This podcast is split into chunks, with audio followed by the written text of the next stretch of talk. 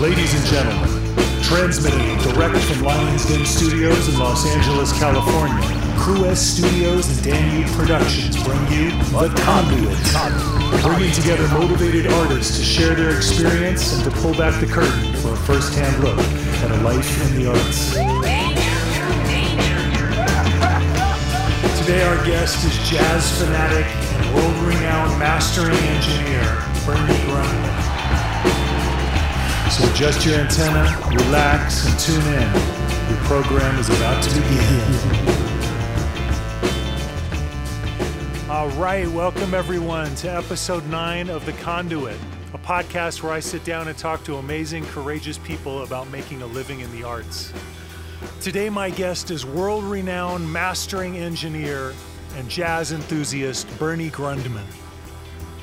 Bernie's the man behind classics like Michael Jackson's Off the Wall and Thriller, Steely Dan's Aja, Jimi Hendrix's Electric Ladyland, Carole King's Tapestry, Pink Floyd's The Wall and Dark Side of the Moon, Prince's Purple Rain and 1999, Dr. Dre's The Chronic, and Snoop Dogg's Doggy Style, just to name a very few of the thousands upon thousands of records that have benefited from his ears and his years of expertise.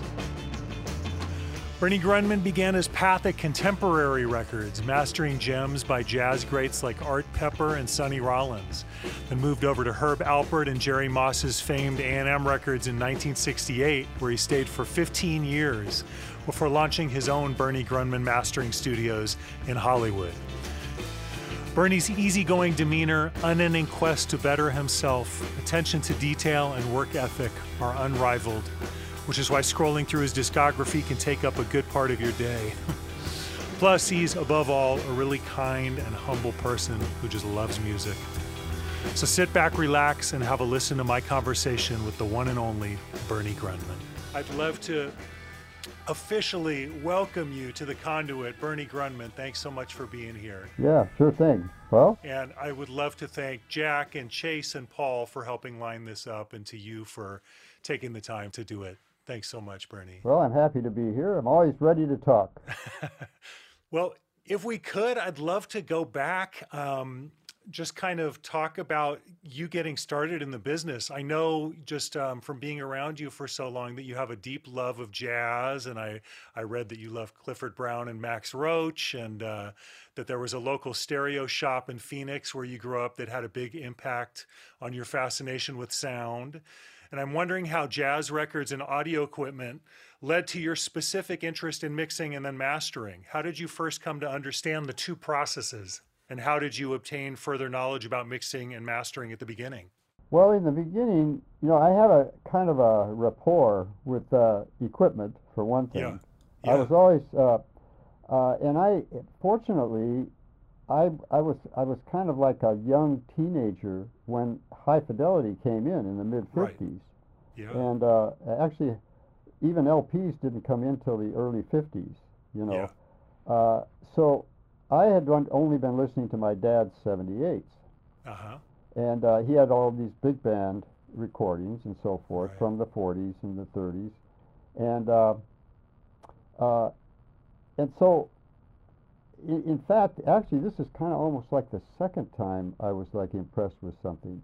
One of the first times was because I'm from Minneapolis Uh-huh. originally. I was born there. Uh, Ah. Same as Bruce Swedien, actually. He was he's from Ah. Minneapolis.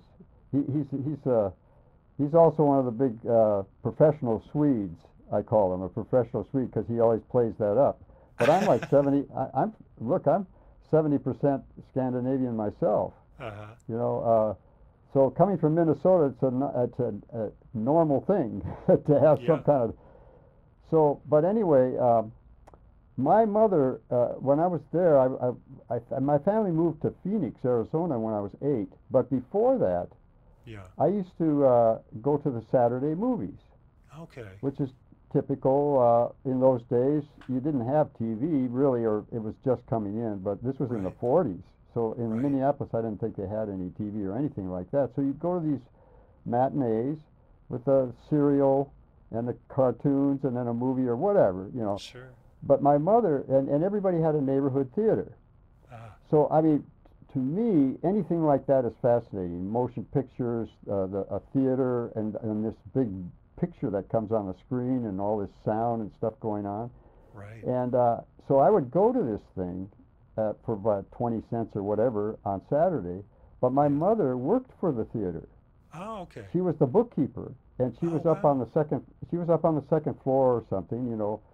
And so I would go up after the movie, and I would just be drawing pictures of the theater because I was so Oh, fa- I was more fascinated with the process Sure. than the than the film itself. I was I was just fascinated by this thing Yes. that was creating all this.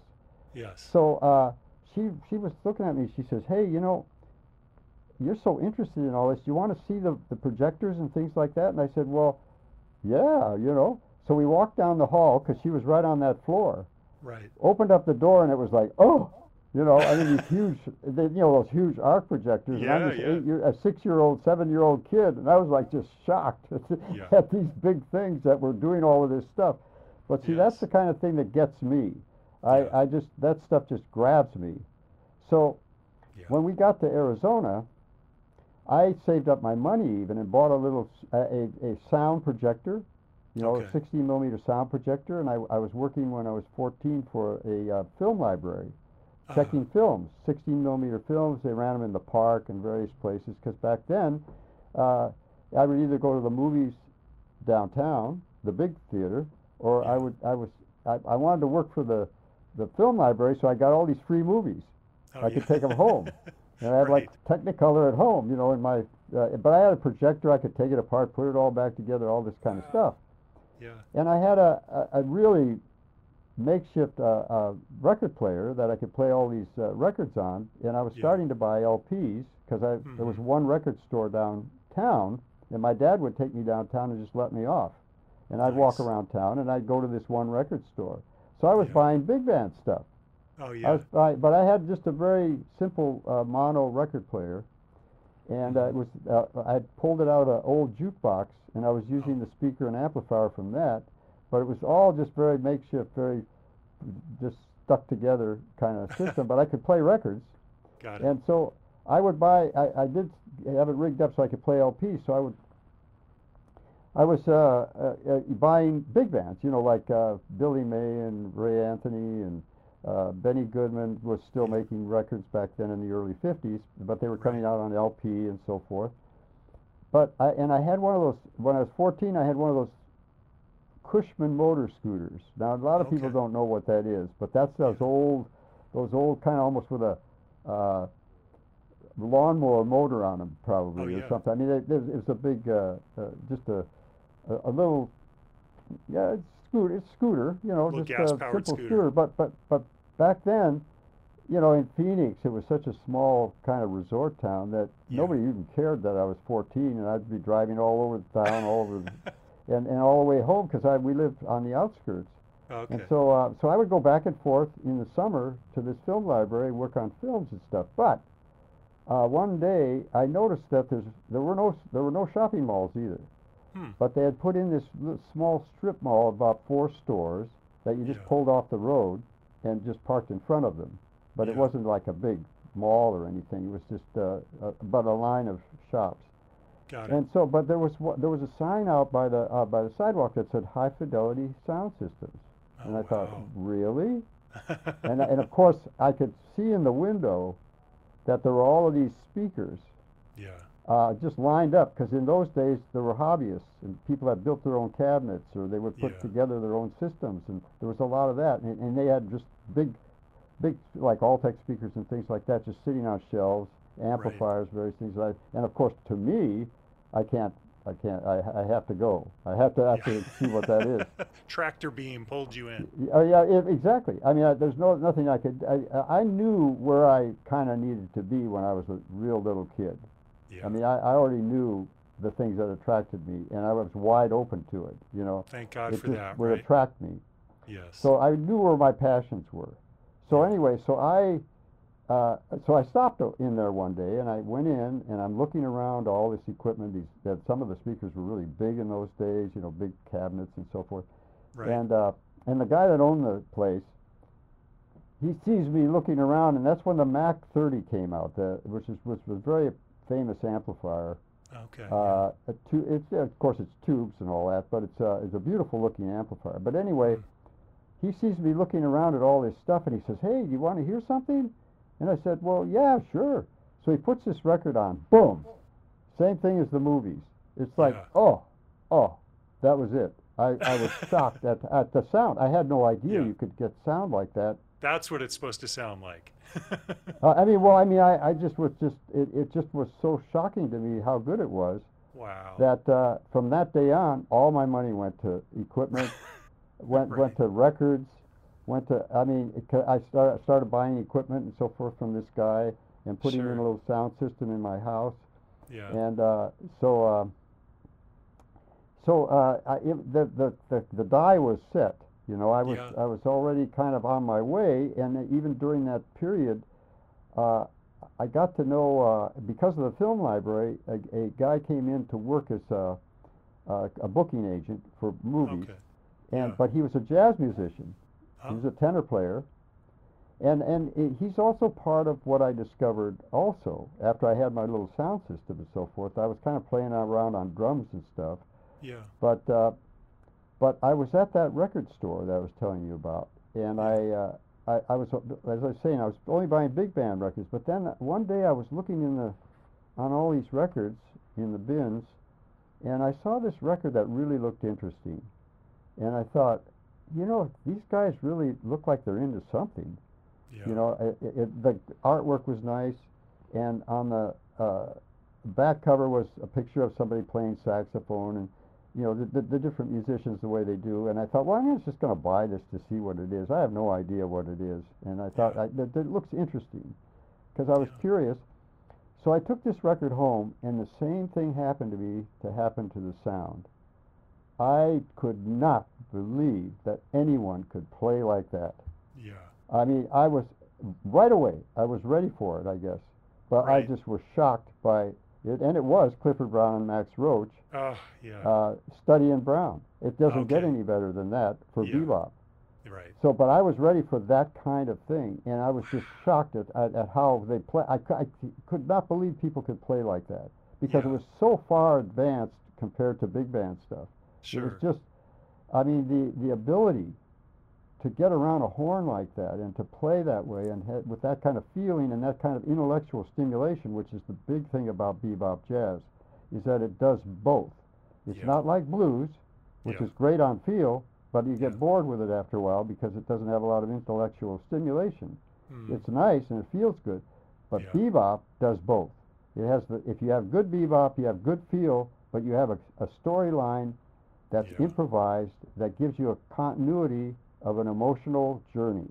yeah. So, uh, so good bebop does that. Not all of it's that good. A lot of guys want to show off because they can Right. play a lot of notes and stuff. But when you do it right, that tune is always in the background, but Yeah. you're looking at it from all these different points of view, and and and they're taking you on a journey of a new exploration, a more insight into this one tune. Yes. And so, uh, uh, any uh, and jazz is based. It, it- the fundamental thing about jazz is that it's improvising. Yeah. That's what it's all about. Absolutely. Now, everybody everybody has some jazz because as soon as you're singing, even and you bend a note, that's improvising. That's Right. that's jazz.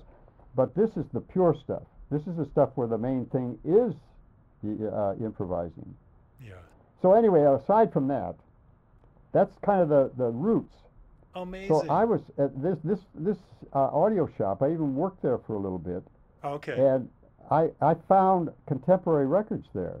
okay. he, yeah. He he, he brought in because they were sounded so good. They were some some of the best sounding records in the business, yes. and so I started buying contemporary records. So this was my idol. Yeah. And so what happened to me is, uh, I, I was in a position where when I when I got out of high school and stuff, I was playing in a big band. I was playing drums, Yeah. but of course that wasn't going to pan out very well, and I, I my family had no money, so I thought, well, you know, I'm gonna, I need to, uh, I need to learn. I want to know more about the electronics part. mm-hmm. So I, uh, I decided I was going to go in the in the Air Force because I could pick the schools and stuff like that, and I scored really high, in those days, you know, they had the draft. Draft. Yeah, you right. had to go in the service. Sure. so I thought, well, I, I would rather go and in the Air Force for one thing than the Army because the draft was always the Army, Yeah. and and you know at least you'd be in a nice clean bed. Right, right. But but you know it wasn't that exactly, but it was like uh, I, I I could get some education through that because you, when you sign up you had to go four years. Right. So uh, I went to electronics school. Uh, I- I scored high on all of that stuff, you know. So Yeah. I went into electronic warfare, Okay. and I was working on a lot of jamming equipment and stuff for B-52 bombers. uh-huh. And I was, but I got stationed way up north, right next to Canada and North Dakota, Oh. in Montana, at a place called Glasgow, Montana. But it was uh, like 50 miles from Canada. So it hmm. was like 40 below in the winter and 100 degrees in the summer. And it was the plains. Right. As far as you could see, there was nothing. Yeah. But uh, I did, I, I took a lot of courses and so forth, things like that. So, but Yeah. I, I, that's when I really made up my mind. I said, hey, that's it. I'm going to be a recording engineer. I'd always wanted to be one. I had done recordings around Phoenix. I had done, you know, some groups and stuff uh, Sure. around around the city. I knew all the musicians and so forth. I even after when I was 19, I even had an after-hours jazz club Oh wow. in in the in the beatnik period, you know, and that Right, whole right. thing about coffee houses and stuff like that. I Yeah. forgot to say that that uh, I actually got so far into all of the music stuff and all the musicians around town Yeah. that I put in uh, this friend of mine and I put uh, uh, had this after hours jazz club, Oh, and it was man. right across the street from the most popular bar in Phoenix. And at one o'clock, when bar- bars had to close there, everybody would walk across the street and go to my place. Right. And I had Keep this, this this nice uh, this nice oh, like classic smoke-filled jazz club that went till Right. four in the morning. Right. And so uh, and we'd clean up all these bottles every day, you know, from the bushes and stuff like that. I mean, everybody loved the idea of bringing their bottle. We just had setups, right. you know, and they would bring their own bottle. So anyway, so but but at a certain point, that kind of was a fad in Phoenix, Mhm. and it lasted about a year and a half. And then I thought I got to do something because nobody's going to help me. yeah. I thought, well, I so I signed up for that yeah. and I went in the Air Force. And uh, but during the Air Force, all that time in Glasgow, I had, I was playing in an R&B band of all things, playing Yeah. drums. So I was Okay. doing music, but but I, I, I decided, you know, I'm going to become a recording engineer. I really want to be a recording engineer, and so yes. I'm way up there, and I jumped in my car and I went across all the way to Seattle to visit some relatives. Then I came all the way down to Hollywood. I parked Mhm. my car out in front of Capitol. I walked in and I went into the head of recording. And I said, "Okay, what do I have to do?"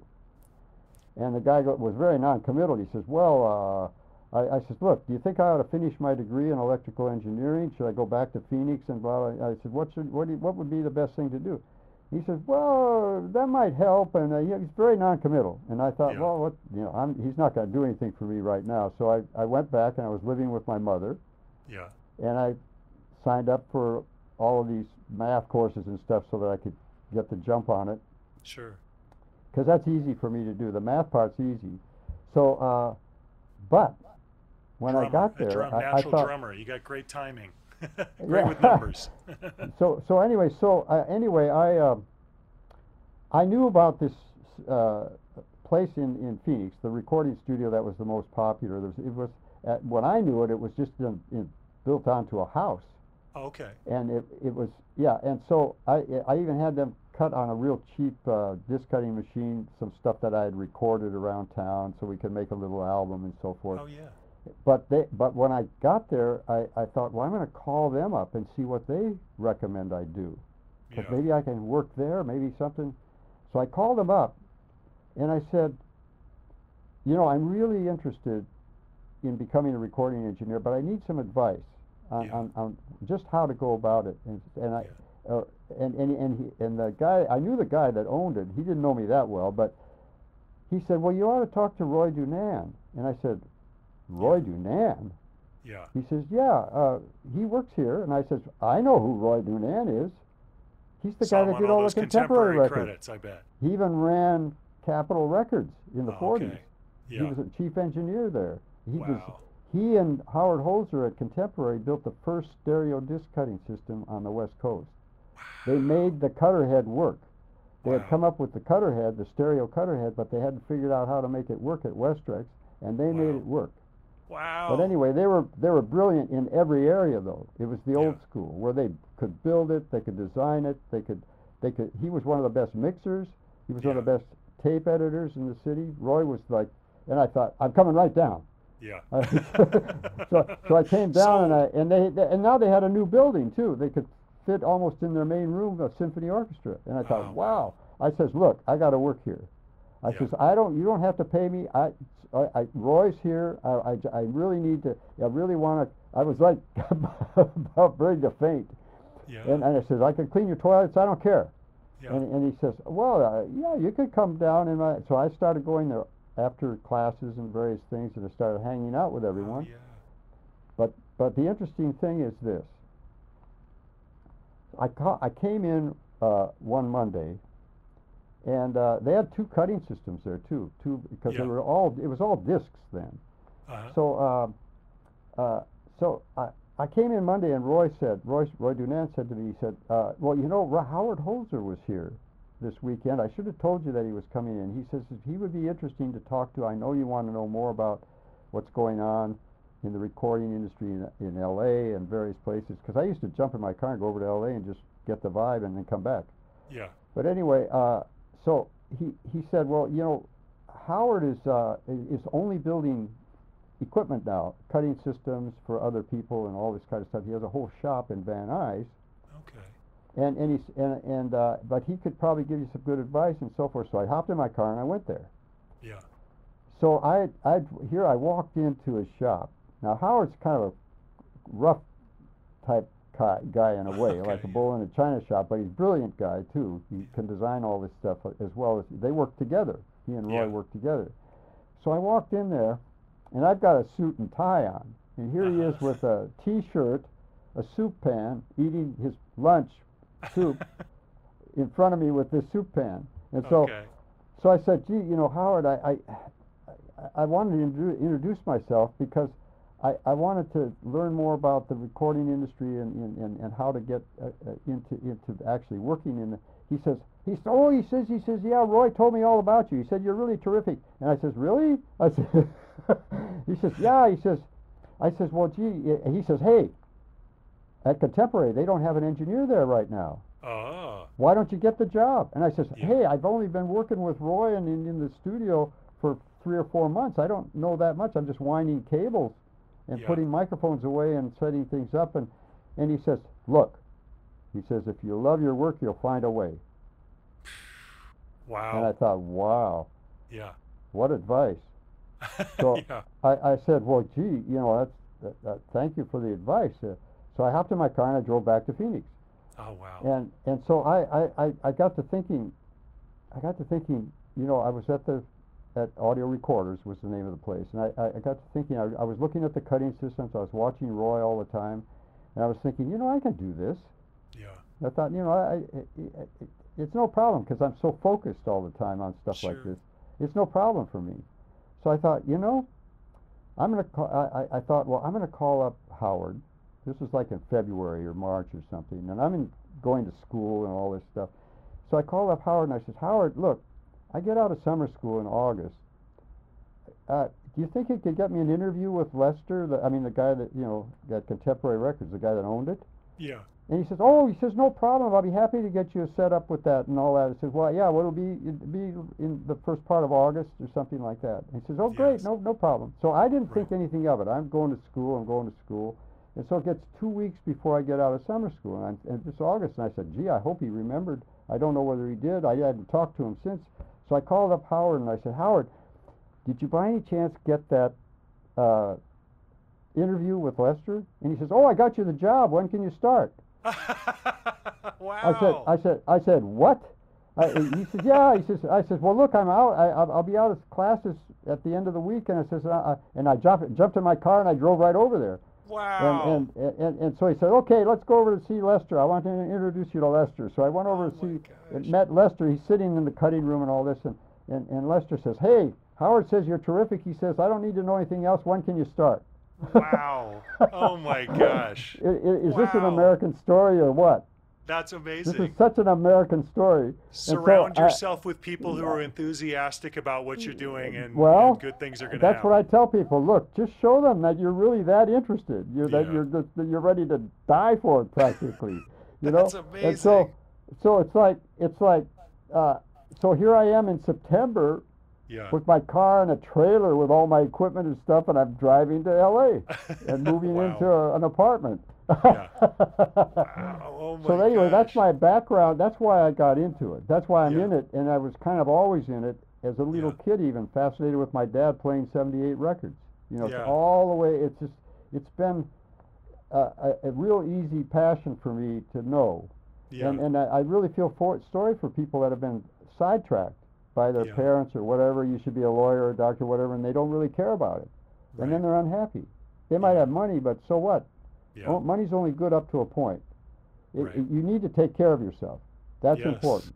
Yes. You don't want to live off everyone else. But Right. after that, you should be doing what you're passionate about. Yeah.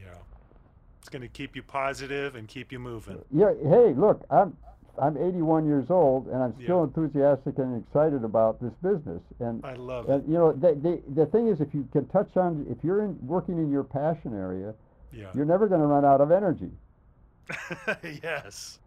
Uh, That's what because I'm you're, you're you're connected. You're connected all the time, you know, to the important stuff. Right. So Yes. uh, this is my advice to people.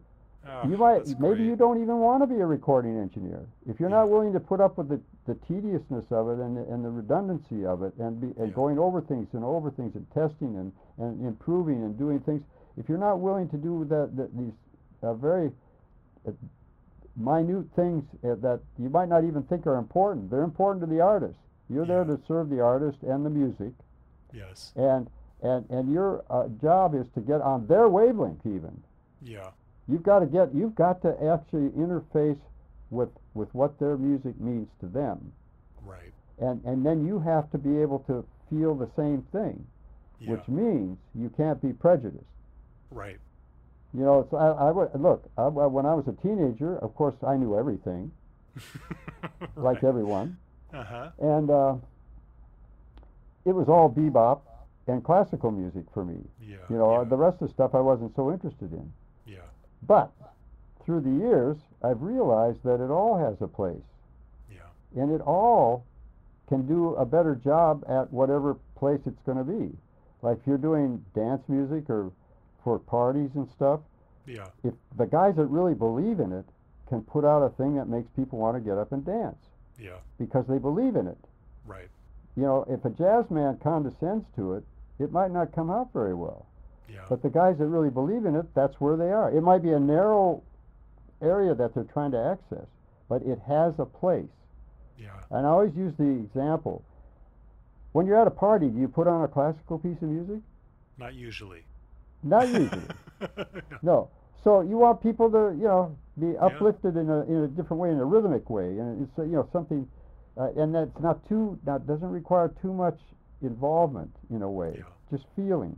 I just agree. strictly yeah. feeling for you know just, just feeling uplifted or whatever you're trying to do at the party. So, Yeah. uh, or or or when I'm in an elevator, I want elevator music. right. You know, I don't Yeah. want to have to I don't want to have to take a big emotional journey like uh, Rite of Spring by Stravinsky. You know, I don't I don't Sure. You know, and we don't we don't have time for that. You know, Yeah. so uh, you Time get to place. this point where you go, you know, it all has a place, even if it's Yeah. polka music. Right. It doesn't even matter Yeah. because there's look the human uh, music is the expression emotionally of the human experience Yeah. and we all are the same we all have the same emotions yeah. and i tell my seminar people i says look there's no reason why you can't get on get in touch with whatever music you're working on and being able to feel what might help it connect better emotionally with the listener if you're not prejudiced Right. if you're willing to say, okay, what would make this thing really communicate with me emotionally better? Yeah. And then then you might have an idea of how to manipulate the sound. Yeah. Because other than that, I tell a lot of the people in seminars, I'll say, look, here you are, a guy brings in a tape. You don't know what the music is. You put this on or you put the digital on or you, the file on. Yeah. How do you know what to do? You put the music up. How do you know what to do? You're sitting in Yeah. front of the console. You have all these controls. You have all these things you can do. Right. How do you know? Yeah. You have to have an idea of what's going to make this better. Yeah. And you won't know if you are making it better unless you can feel it getting Yeah. better. Right. It's all it's strictly an emotional connection that music gives to people. That's why it's so important Yes. to everyone. Yes. Uh, music is, is, is a very direct and it crosses all boundaries uh, emotionally. It doesn't matter what kind of person, what kind of music. You should be able to get on that wavelength if you spend time with it. And and, uh, and and the thing is, it can be developed. It can be this kind of thing can be developed, but you need to spend time listening to all these other things. And what Yeah. you need to do, what you need to do is you need to hear. It, it- it'll start showing up. Say you're listening to just hip hop. The really great hip hop records are gonna you're, you're gonna start noticing them yeah. if you listen to enough of them. The ones Right. that really grab you, Right. you'll realize, wow, this one, that now you have an idea of how good it can be or how Yeah. well it can communicate Right. when you get the best of them. So you Right. need to experience the best of almost everything uh, to kind of prime yourself. So when somebody brings in one of those, Yeah. you know what the best one sounds like, and can you make that one do similar things to you that that Right. best one that you know about did? So you have a you have a, a direction, you have a benchmark in a sense of what the best of that would be. Right. So, so uh, it, it it just takes a, a, a kind of like a certain kind of experience of just being around it a lot and listening to a lot of music and a lot of different music to make it easier for you to access it emotionally. right. So uh, Talking that, with that the artist, be, I would assume, plays a big part in kind of trying to figure out what your Well- what their goals are. well, absolutely, because uh, uh, a lot I can I could take a recording Yeah. and I could make it go in the wrong direction. Right. And it's not that it isn't valid. It might be valid for me, but is it Sure. valid for him? I'm trying to help him realize his dream. Right. So I, I, I usually have a pretty good idea of what they're trying to do because I've heard their kind of music before, and I've heard. Yeah. so I kind of have a pretty good idea, but yeah. but still I have to. al- It's always better to kind of have feedback back and forth from the artist or the producer, and so because you you can be sitting there. I, it even happens to me. Uh, Yeah. Like I've been in it a long time, and I have a pretty good idea of what to do, but. I'll have an artist or a producer say, or even the engineer will be there, and you say, "Hey, let's try a little bit of 5K on this or something," and I'll think to myself, "God, that's not going to work," you know. Yeah. You know, you just, you just. But I think, but I've always been of the mind of, "Hey, you know, I better, I better Try try, this," Yeah. and I've tried it. Sometimes it works, and it's better. Yeah. I'm with Yeah, you on so that. I, so yes. I, I have to admit, you, you, you have. The main thing is, is that I don't want to get such a big ego that I won't do it, right. that I won't try something that somebody wants me to try. It could be the new amazing sound that everybody that comes after follows. Hey, I'm I'm only interested in satisfying them and the Yeah. music. Right. I'm not just trying to make it look like I'm the one that came up with the thing that made it good. Right. I, I'm trying to. We're all trying to get to the same place, is what it amounts to. We're all trying Yes. to get to the place where this thing is communicating emotionally the way they envisioned it, I love and it. you never ever get hundred percent of what you envisioned right. because it's so complicated. It's so difficult to record and mix and do all of this stuff. You're never going to get there, and that's the beauty of it. yeah. The beauty of it is you're going to have to keep doing it over and over again and get it, but you'll get closer and closer because you keep learning more and more, like a mixer does that too. You keep learning more and more about how to get this and how to get that because you kind of have a vision of what you want, but you never quite get there. right. And then you, But you and get then closer. you get there and you make Aja or you make uh, you know off the Yeah. wall or thriller Yeah. or whatever it might yeah, be. right, yeah. You reach that pinnacle, you know. Yeah, well, and you can even go further than that. I mean, you know, the, the, you're always looking for something that just, when people hear it, it just connects with them emotionally. It just gets right to them. Right. And so the, it's it's like writing the great American novel or anything. You know, it's like uh, you're just trying to just uh, connect with people and get your Yeah. music, your message across. I love that. I love. I've, I've I found a great interview with you uh, with the Red Bull Music Academy, and you were just Oh, talking yeah. about what mastering was, because a lot of people they hear the word and they're like, I know it's kind of the final thing you do after mixing, but a lot of people just don't know what it is. And I love that you're talking about um, just enhancing it to the point that it makes that emotional connection, working with the artist to find out how to realize that. That's Yeah, your job. exactly. it's- and Yeah. how to present it to Yeah. consumers. It's amazing. Yeah, because a lot of people, uh, I even say to people, like, uh, uh, they're asking me what mastering is. I says, well, you know, it isn't just to make things loud. Yeah. Because a lot of people think when they hear somebody that's mastered something, it's usually louder because it's, that's Right. that's the commercial aspect. Yeah. You're just trying to be competitive and not sound too too different, uh, just level wise when you play things one after the other. Sure. Because really, what the, the, the real truth of the matter is, is that if you're if you're really uh, and everybody's on this level thing, trying to get things where you get you, you want to get noticed. Yeah. You know, you want somebody to put your record on or your CD on or your or your whether streaming on, and it jumps out and it gets people's Right. attention. Because Right. it's so hard to get people's attention nowadays. I think. Yeah. A lot of But- music out there. So if we do things that are, uh, if we do in, in the commercial world, the real pop world, if we do Yeah. things that are too low in level and too dynamic, Yeah. uh, and the people plan, tend to play things on a playlist. So Mhm. what happens is yours will sound a little bit lower, and they'll think something's wrong with it. When all along, if you raise the level of that one, it would sound better.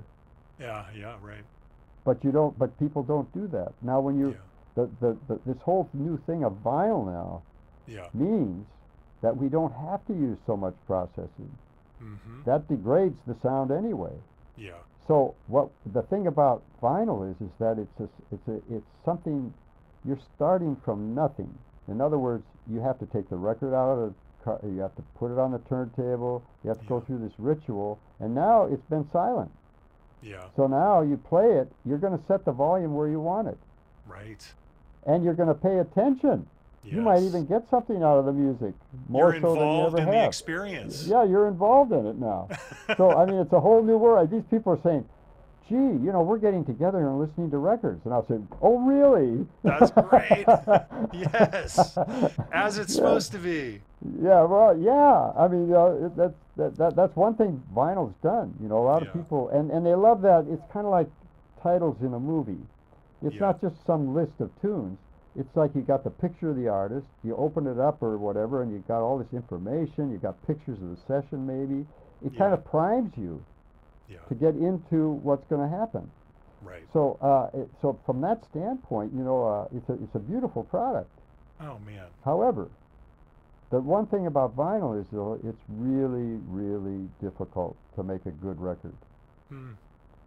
It's How not so? it's not like it's not like CDs hmm where CDs almost anything you have you can put on a CD.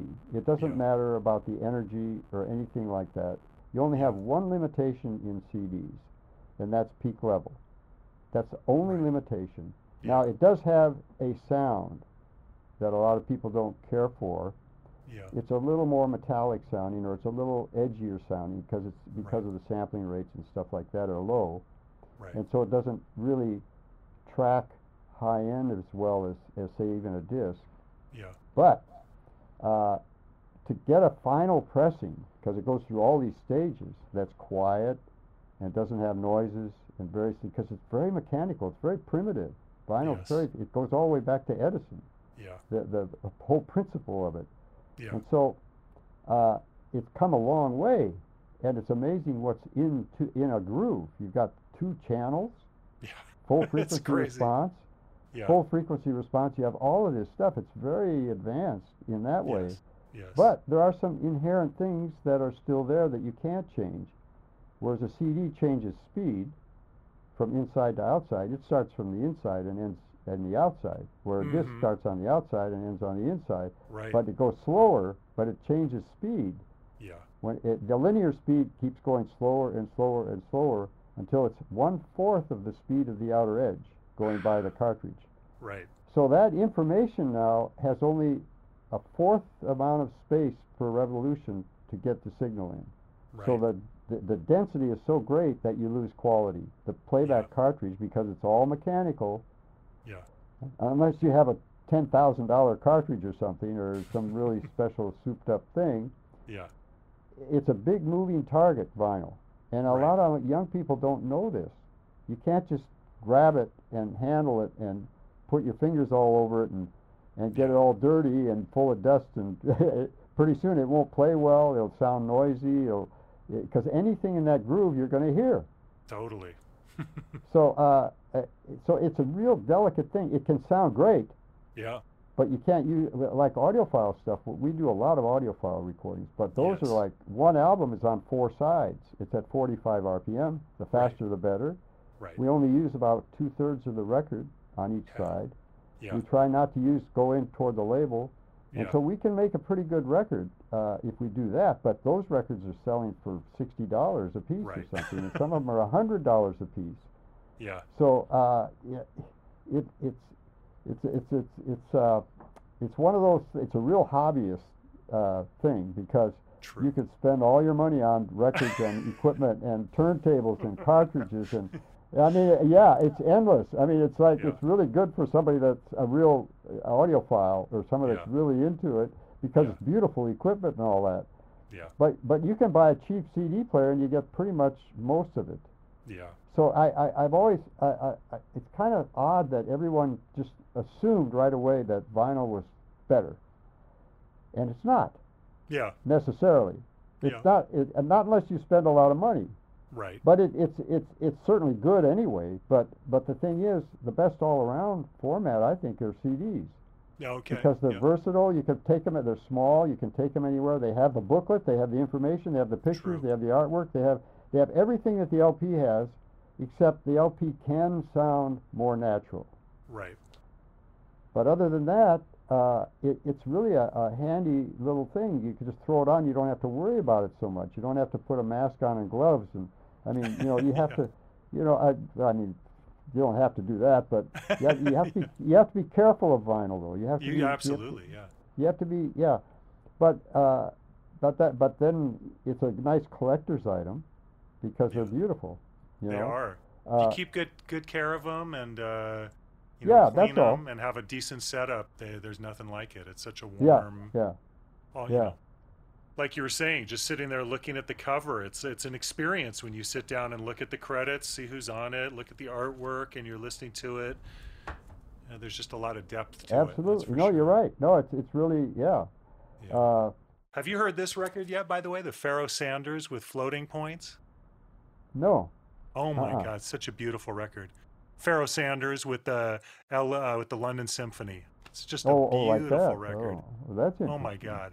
And this artist called Floating Points who does like, uh, you know, programming and stuff. But it's this mixture of new technology with Pharaoh playing tenor over it, and it's just oh my goodness, beautiful, beautiful record. Very interesting. Yeah. Yeah. Well, you know, if if everything's done right, uh, yeah, it, it, it, it can really be quite good. Vinyl Yeah. can be. Uh, but a lot of what's going on that I don't like that happens from time to time. Not not everybody does this, but uh, sometimes you don't know what you're getting. You buy a vinyl version of an album that you like, Yeah.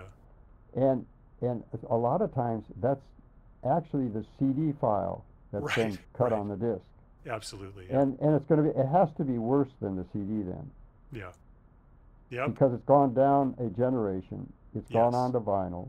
Yes. Vinyl has a little bit of trouble with uh, uh, some digital signals because Yeah. digital signals because of the sampling rate and so forth. Sometimes the high end is a little has a little more edge to it. hmm Uh, in other words, it's more transient, Yeah. and uh, and and that's a little harder to track uh, for playback.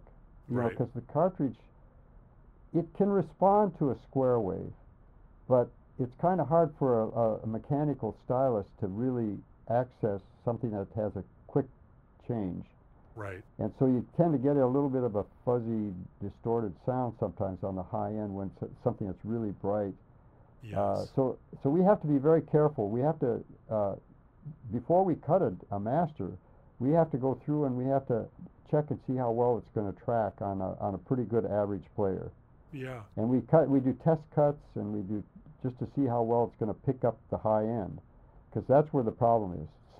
Yeah, that's interesting because not everybody has a you know a super duper uh, audiophile setup. So you gotta that's right. you gotta keep in mind like this is going to be for the average consumer who has maybe a little, you know, Stanton you know turntable or something.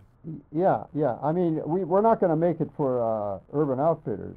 Uh, the the, the little uh, hundred dollar player. We're not going to make it for that. We're, that's dumbing it down a little too far. yeah. Because they, Thank they you. practically make a new record when they play it. Uh, They're yeah. cutting a cutting a new record. exactly.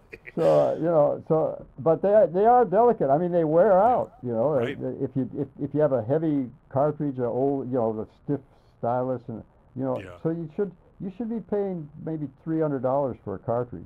Yes. So Yeah. something like at least that much. But Yeah. uh, so we have a we have a good all around cartridge that we test everything on, and if we think it's on the borderline, we, we have to put in high frequency limiting and various things to, to keep it a little uh, down as far as energy. And, Yeah. and it's all it sounds like. You can't really tell it's being done. But if you get too much high frequency stuff, information, uh, that's what's gonna. It causes it to, not to keep good contact with the groove, and so you Mhm. get a splattering sound. Yeah. So we, we, we if we were on the edge of that, we want to just uh, have it so it tracks better. You might not even notice we've done anything, Yeah. but we're making it track better on most players. Right. So this is it's a whole process that, and then all of the stuff it goes through with the plating and the the type of vinyl and the I mean uh, all these pressure plants. Yeah, I could line up a, a disc, the same uh, masters uh, that we would send Yeah. to three or four or five different pressing plants, and they'll all sound different. Right. Right. Uh, some are better than others. Some Yeah. plants, the, the ones in Germany, are really hard to beat. Mm. Yeah, the, there's, yeah. So uh, if you can get in there, Yeah. but I mean, it's, uh, uh, I mean, there there are very few that that that I've had actually test pressings back where you would you wouldn't even know it's a, a disc, a, a vinyl. wow. Wow. I mean, it's it, it's it still isn't. It's never as good as the uh, as good as the lacquer. Yeah. It's never as good as what we send them. Yeah. The lacquer is really incredible. I mean, we can actually cut now just about anything you would give me, Yeah. a a digital file, an analog file, and we cut it and play it back simultaneously because we can for calibration. Yeah. So it's cutting it, and then the next revol- uh, just a half revolution away is the playback arm and cartridge. And we can A/B between what we're sending it and what we're getting back, and you Mm. can't tell the difference. Wow. Absolutely, it's almost impossible to tell any difference. That's how good our system is. Wow. Yeah. Well, Now, when it comes out of the pressing plant, yes, uh, it never sounds it never sounds exactly like what we sent them. Speaking of, where did you learn to cut lacquers, Bernie? Same thing, just jumped in. Yeah, Wow. yeah. Well, yeah. I, I, I hung around. See, when I knew that I might get a job at Contemporary, I was Yeah. like like glue on Roy DuNann, Right. and I started uh, you know practicing on their cutting systems in in Yeah. Phoenix. And so I, I knew I knew kind of how to handle the whole thing, and I, I could also go into contemporary and say, well, this system isn't like what I'm used to. You Mm. better show me a few things here. Right. right. So it, so it gives me a little a little uh, cushion there. Roy, it So, seems uh, like had a real big impact in your career for sure. Absolutely. Yeah. Oh well, because all of those some of my favorite and best sounding records when I was a teenager were from contemporary. Yeah. Uh, it was very hard to beat contemporary records. Did you ever go? I know Shelly Manne played on a lot of those records. Did you ever go to his uh, Shelly's Manne-Hole back in the day? Yeah, I, I went there. Yeah, I, I Yeah. used to go out to the lighthouse even. Oh, really? You know, Nice. the lighthouse on Hermosa Beach. Yeah. Yeah, sure. Because sure. I, 'cause I would come to LA and I would just go out there because I, you know, it was, it was a fun place to go. yeah. And even the Shelly's Manne-Hole, I would go there too. My dad used to play at the lighthouse sometimes when he came out here for the first time. Yeah. Yeah. Well, and you know, another big club that I went to a lot was Dante's Oh, yeah, right. Dante's. out in the yeah. valley. Everybody, all the studio musicians were there, jazz guys and so Right. forth. They, it was a lot of fun. There were a lot of clubs like that at one time. Yeah. But that's jazz for you. I collect the roster of the artists like from the papers, and it's just like every night is incredible. Cal Yeah. Tjader, Gabor Szabo. Uh, oh yeah, uh, yeah, sure. It's just nuts. No, no, everybody was around then because it was it was just more uh, more popular for some. You know, jazz is always that way. It goes up and down and up and down. But see, when they got into the avant-garde stuff and so forth, Yeah, I, I think they lost a lot of listeners. right. You know, because I I'm, I prefer 50s and early 60s uh, bebop jazz. Same with Um, me. Yeah. Yeah, because because the thing is, I think there was uh, what's what's been lost a little bit uh, it's not that I don't like a lot of the stuff that's out now or that's Yeah. been coming out over the years. It's, there's a lot of good players out there and so forth. But the thing that they that, that they don't do as well is is the connection between feel and intellectual stimulation. They've gone a little bit more intellectual, Right. and guys are showing off a lot of technique and so forth, and that's nice. Yeah. But it's got to make sense, and it's got to be. I, I like people that play to the rhythm. Yes. That Play to the rhythm and play to the song, too. You you feel the foundation of the rhythm all the Yeah. time. Yeah. So like like a guy that's really good at that is Stanley Turrentine. Mm, love him. Someone yeah. like that. You you listen to something like that, and it, it'll make your day Yeah. because the feel is so great, and Yeah. his playing is so right connected to the rhythm. Yeah. But he's completely improvising and, and Yeah. away from the line. yeah. Now, if you want to get more intellectual, you go to my favorite, Sonny Rollins. Oh yeah. So, uh, like the bridge or something like that, then you really take a journey. But, um, uh, but, but, but all of this stuff that was going on in that period, these guys, the, see, the thing that's missing is these guys knew those tunes so well. And I know Yeah. musicians that actually were hanging out in New York with a lot of those big names. yeah. And uh, he said what they would do is they would sit around all the time and play the line, play the line, play Mhm. the line, and then they could depart from it. Right. Right. That that was in part that was that the structure was so in their mind that then they could uh, go away from it, but still Yeah. it would be there. right. And so they they and so and and in those days, you know, to they were excessive because they were doing drugs and things like that, but they were they were so deep into those tunes Yeah. that they could just really take you on this beautiful abstract journey on all these different ways of looking at that same tune. Right. Right. Well, if you love that song and you hear someone play ch- play over those changes in a melodic way that's equally as strong as the written Yeah. melody, it's Okay, it's well, captivating. it, it is. It's amazing what they can do spontaneously. Yeah. So, and they were they were great at it.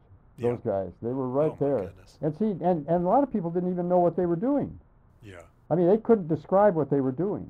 They were so much a part of it. And Yeah. it took the next generation to understand what they were doing so they could verbalize it and teach it. Yeah. So they started teaching how to play, how to improvise. But that's when it got a little bit more intellectual. Right. In fact, and then we went through the avant-garde stage and stuff like that. That didn't quite, you know. Uh, I, I think that can go too far. Because, uh, like, like one of the best records of, of kind of new, uh, uh, kind of like uh, avant-garde stuff was "The Shape of Jazz to Come." Oh yeah. Yeah. Uh, uh, that album, it was on Atlantic. Uh, uh, who was the Ornette Coleman? It was Uh-huh. Ornette Coleman. The shape. Of, Yeah. It's called The Shape of Jazz to Come. Fantastic album. yeah. Now after that, he went into this thing called free jazz, Right. which is which was a, a, a continuation of what he was doing there, but it was in this thing where you didn't really have any structure, not not much of a structure, Yeah. and it was like uh, it's like chaos. right. So I, I'm not saying that that isn't a bad uh, premise and Yeah. a bad uh, emotion. It's Yeah. certainly an emotion. It is certainly a feeling, but it it it's more like a uh, mood. Right. It sets a mood because it really doesn't go very far. Because Yeah. no no four guys can get together all at once for very long. right. Right. So so it's it's really pretty much sporadic and chaos, and and it, it that's a valid uh, chaos is a valid experience that human Yeah. beings have. But I don't want 15 minutes of it. You know I don't know.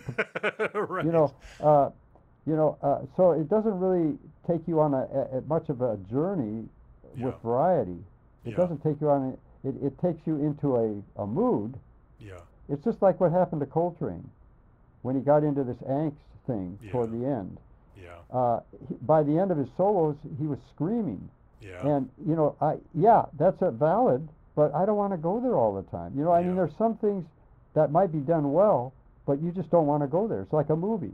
You could go to a movie that has all the best acting, the best writing, the best everything, but if the subject matter is difficult for you, you don't want to go there. Sure. Doesn't matter how good it is. Well, it's it's that it's going back to what you were talking about emotionally connecting and art. Luckily, in all of those, whether it's screaming or whether it's uh, you know beautifully thought out solos over chord changes, it's going to connect with someone somewhere because it's Oh, yeah. emotion. It's emotionally Abs- charged. absolutely. Uh, Yeah. Hey, it, that's there's something there for everyone. Is there ever or has there ever been uh, something that comes through your doors to be mastered and you just you cannot find a way to emotionally connect with it? And what do you do Uh, then? well, uh, well, then then I have to resort to just how to get a really good balance Yeah, and, and hear all of the elements yeah, and, and make sure that they're all contributing yeah, because because why have them if they're not Yeah. if I can't hear something that's Yeah. part of the the group yeah, if I can't hear what it's contributing then I try to at least make it so you can uh, see how well it's working with it. You, you kind of get that you can kind of see that yeah, how everything should work together. You might not Right. want to necessarily, you might not connect with it as well as some other things, but yeah, uh, but one thing, you, you get to know what a good sound stage is and, and, and how yeah, uh, these things, i i no matter what you do, you, you're always kind of making it more accessible in some way right, so that you hear all of the the elements that are contributing because even if it's uh, that free jazz they're all kind of contributing to each other in a certain way. Yeah, so you want to make sure that everybody is experiencing that yeah, what they're trying to do. So Right. but it's a little gets a little more mechanical when it's something that doesn't really it, it's kind of hard for it to keep your interest Well, you yeah, and you can't connect with everything. I mean, it's impossible, No. right? We all have our own Yeah. histories and emotional but needs. but if you but if you really know what a good balance is even Right. a spectral balance uh, right, that's always going to contribute to sure, to uh, uh, being able to access whatever's there. that makes sense. Bernie, can you talk to us just about what a day in the life of a mastering engineer looks like? Um, describe it for us.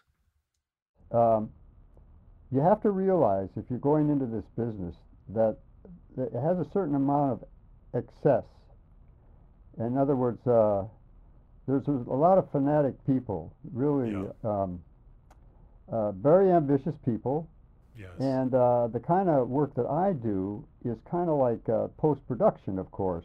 sure. And um, and so uh, I'm trying to actually get them a better connection emotionally of their music to the listener, but I'm really trying to kind of uh, uh, increase the effect of it uh, for people. So I kind of need to know what they're what they're going for to even sure. start. To even start. Yeah. But uh, what I've found is through the years is one of the things they like is that you're available. Uh-huh. Yeah. Now, uh, because they've got this real big project that they've been working on many times, Yeah. and uh, so when they're ready to come in and do mastering and do final touch-ups and changes and so forth, they don't want to have to wait. Sure. And so, I mean, uh, it's not quite as bad as it used to be, because there Yeah. used to be these days where you were like working 16-hour days every day. They'd Yeah. call you up in the in the weekend, and you'd be there at two in the morning on Sunday. Whatever. Whenever they're done, they want you there. Sure. And so you need to know that though, because Yeah. if you're that kind of person, even if you don't get it the first time, they know you'll come in and try again. Right. So it's really important to, for them to know that you're available, Yes. and you're going to work on it until you get them what they want. sure. So this is this is the first advice that I give people Oh, that that's if they're going to work with all the big artists and the people that have a lot at stake and have spent a lot of money and time, when they're ready to master or when they're ready to go to their next step, they don't want to hear anything like, "Well, gee, you know, I have to go uh, uh, somewhere on Saturday to visit my mother or something." No, no, no, it's not going to Yeah. work. Right. It's, it's just, it, yeah, they'll accept it, but they might not ever call you again. Right. Uh, so you know you have to be careful of that kind of stuff unless you have something that actually is so important to them that they will wait. You know, Right. but you have to have that kind of reputation, maybe. I- Sure. so all of these things are factors, especially when you're starting out. Yeah. Because I know one of my engineers was that way. Uh, I, that was the first advice I gave him. when when he started to take over from Brian Gardner, when Brian, you know, big bass Brian was doing all the hit records here, and he went he retired. Yes. But uh, uh, so he was his assistant, and I, I that's okay. the fir- all I told him was that just be available, Right. and he knew what to do. He he learned a lot. He'd been in Yeah. the company for 20 years, and now he's doing all the big artists. Wow. You know, but he comes in. Sometimes he's coming. He's here on Sunday morning or whatever. So Yeah. you know, but but they appreciate that. They they because they're like in the middle of the night just finishing up. They want to keep going. Sure. So uh, uh, I mean, uh, look, and that isn't even what it used to be. I mean, it was so excessive yeah. back in the what I call the good old bad old days of the '70s, yeah. uh, when everybody was like, you know what. So uh, they would be up for three days on end Yeah. uh, trying to get a drum sound. Right. Yep. So I mean, you know, it's uh, so they would come dragging in, you know, and, and it's like uh, it, it, it could be some pretty rough sound, you know, Sure. because their ears were gone. But you know, they would just they just wouldn't give up. You know, they just would they just and they were using kind of artificial things to keep them going. But that's Sure. and that was what what I mean by it was so excessive. Yeah. But the thing back then was that there was endless money too. yeah. You know, nobody the record companies would not be in your way Right. because if you were if you if they told you well you can't go beyond this and you have to work at this studio you have to forget it because they know that the artist is going to say you know if it's not a hit it's your fault not my Yeah. fault because you're making Right. me work here you're making me do this you make so but now it is a different world uh, people are a little more budget conscious they'd have no idea how extreme it was Yeah. because uh, I can tell you my most extreme thing was uh, one of Michael Jackson's albums. Hmm. Uh, they, of course, always had endless money, Yeah. and uh, uh, way back on the album called History, hmm they even had me fly to New York a couple times and spend a couple weeks there at a at a real high-end hotel, lim- limos and all. I don't live like this, but you know, Yeah. uh, it was kind of fun for a while. But I couldn't wait to get back home. Yeah. But but that album uh, took um, cost about two hundred thousand dollars to master. wow. Now I'm talking about the airplanes and, Sure. the, and the and the staying at the hotel for weeks Right. and and and coming back and forth, uh, having to uh, close down my mastering room. I, Yeah. I I just told him I says, hey, do you realize how expensive this is going to be for me to close my room and come Yeah. to New York and blah blah blah, and and they just said to me, ah, send us the bill. Right. That they didn't care, Yeah. and that album cost twenty million to make. So how does that work if you're going to New York? Are you using someone else's studio to master? well, You're you so- are, you are, Wow. but I had the the main new room at Sony. Okay. So I, uh, they had all. I mean, I had to go. See, I first went there to check out the whole system, and they wanted to know if I could work there. Yeah. And uh, so I, I brought a, you know, some uh, music that I knew, Yeah. and I played it on their system to hear their monitors and all that kind of stuff. And and of course, of course, I've I've been in it long enough to where I can get used to almost anything. Yeah. So I just have to know how a good thing sounds on their monitors, Right. because the Take some monitors time tell to you. acclimate a little bit. Yeah, that's all. Just you just have to make sure that you're going to be able to understand their monitors. Even though I didn't particularly care for the personality of their Yeah. monitors, because everything has its own kind of characteristic. Uh, uh, you know, it's just the way the tweeters act and the way the the especially the high end, the way that uh, that's where you hear most of the difference. Yeah. And uh, it was fine. I mean, I didn't particularly like the personality of, but they were balanced. Right. So when I played stuff that I knew, it was it would be about where I would set it on those monitors. Okay. Yeah. So that was fine. So then uh, I, I, I, I just I said sure. You know, I'll, I mean, look, if you want me to do it, it was Bruce Swedien though. You know, Yeah. I mean, you don't say no to Bruce Swedien Yeah. because he he he, uh, he he did all of Michael's records. wow. So I, I just went over to Hit Factory where he was working on the album, yeah. and, and, and I just told him I says yeah that's what that's a, that's what I told him I said this is going to cost a lot of money he says Right. he didn't care he didn't He care didn't mind. you know I mean Hey, none of those guys cared uh, in The end result was worth all those all that budgetary. Oh yeah, that boy, that was Michael. You know, you don't you don't say no to Mike. You just do Sure. whatever you think you need to do. Sure. So uh, Wow. Amazing. anyway, Well, one last question. How has LA or how has Hollywood changed for good and for bad in your eyes since you first got here? well, the thing about the business is, is that it's not. It's it's it's more private in a certain way because so many people work out of their homes now. There aren't as many studios. Right. There's not as quite as much uh, interaction with the people that were just down the street or they were just around the corner, and they there were studios all over the place, and now there Right. aren't. Right. There's only a few main studios, and uh, Next door to you ev- for a long time. right. yeah, yeah, Yeah. really. I mean, Yeah. but uh, so so it is different from that standpoint. Uh, Yeah. People people have uh, a lot of these mixers have had to put their own little studios in their houses Yeah. because they do all their mixing at home now. Right. They, they're not in the neighborhood even. They're they're out in the valley or something in their house. Yeah. So uh, that part i- is a little different. I mean, we're we're kind of more uh, isolated in a certain way. But people Yeah. do come in and work People with us. People are still coming in to sit in on the sessions, make sure that Yeah. Oh, yeah, they do. But because well, mastering is a little easier because it's more intimate. So we only Yeah. have the producer or the artist or just a couple people. sure. So uh, so so they, that still happens. We Oh, still we still do that. But but so many things now come in on files.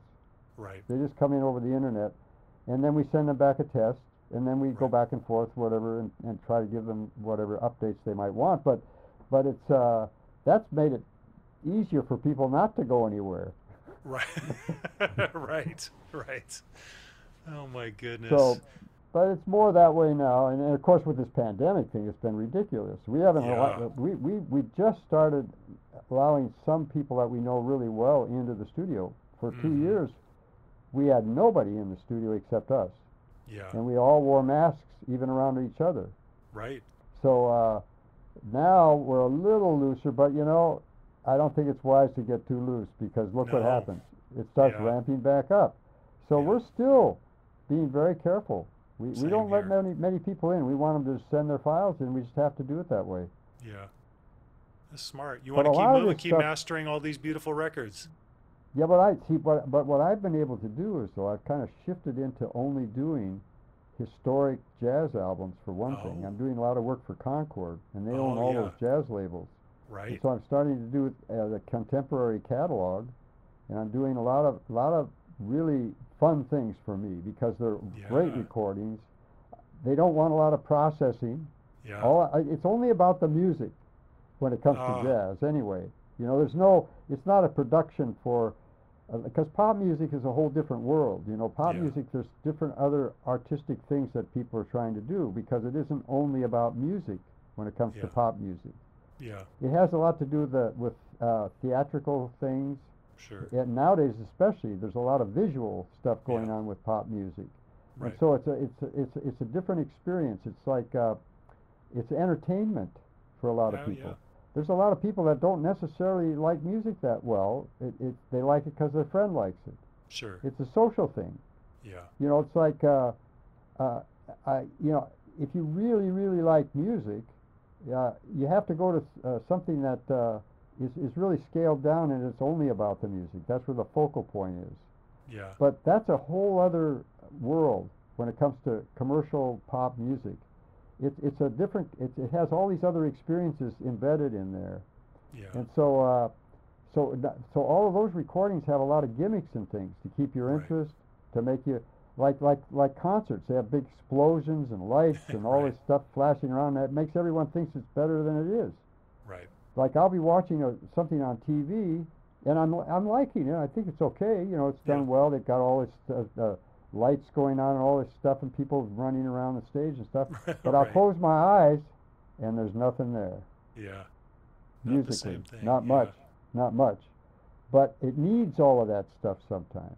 Yeah. Then it's a more complete experience because of the, the kind of the deficiencies of the music.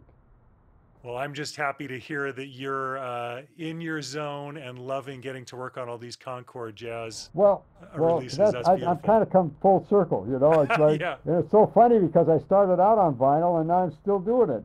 You know, now love it. and we've never abandoned it. We've always uh, fooled around with it, and my tech guys, and we, we, we, know a lot about disc cutting.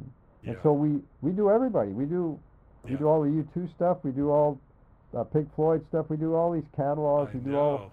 I i- know. i- If they if they want us to do vinyl, they know that our system cuts it exactly like what Listeners out there, if do yourself a favor and go look at Bernie's discography, and you will see that he's worked on a little bit of everything and many titles you'll recognize. I keep scrolling Yeah. and scrolling. I'm like, oh my goodness, it's it's uh. Yeah, it sure adds up, doesn't it?